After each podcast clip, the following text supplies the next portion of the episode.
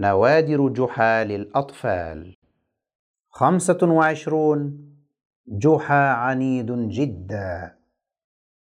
كان جحا يجلس مع امرأته ثم قال لها انهضي وضعي العليق للحمار.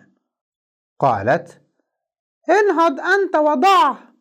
فلم يرض جحا وتنازعا على ذلك.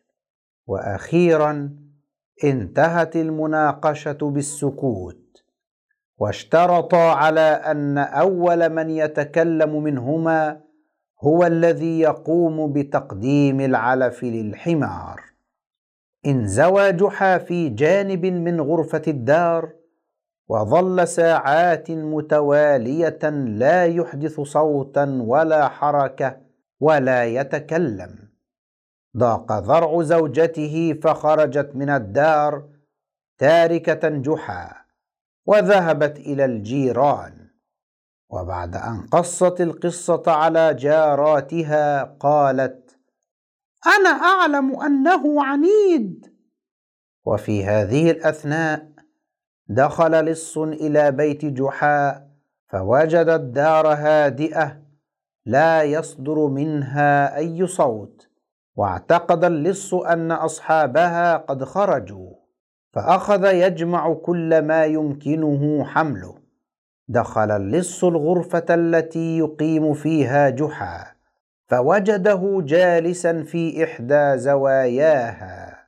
ولم يهتم جحا بشيء من كل ما في البيت من الجلبة. وقف اللص وقد حار في أول الأمر. ظن اللص أن جحا مريض. ولا يستطيع الحركة أو الكلام فجمع ما رآه نافعا حتى تناول العمامة من على رأس جحا ليرى إن كان يتكلم أم لا. لم يتحرك جحا وظل صامتا.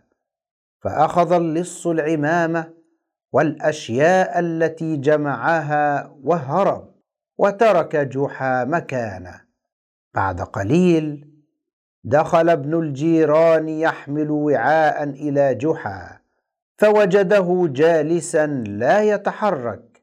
قال الطفل لقد بعثت لك زوجتك بهذا الطعام فقد تكون جائعة.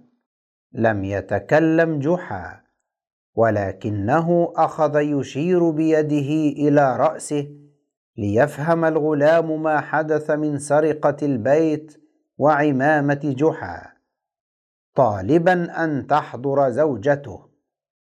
ولكن الغلام لم يفهم غرضه وإنما فهم عكس ذلك. واقترب الغلام من رأس جحا وأفرغ وعاء الحساء فوق رأس جحا. فنزلت المرقة وبقايا الشربة على وجهه وذقنه وغسلته. وقع كل ذلك ولم يتكلم جحا.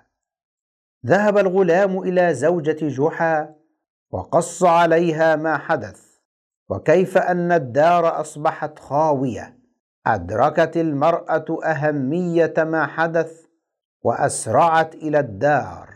فرأت شيئا مضحكا مبكيا وجحا جالس كالتمثال تماما فهجمت عليه بكل هياج وقالت له ما الذي حدث؟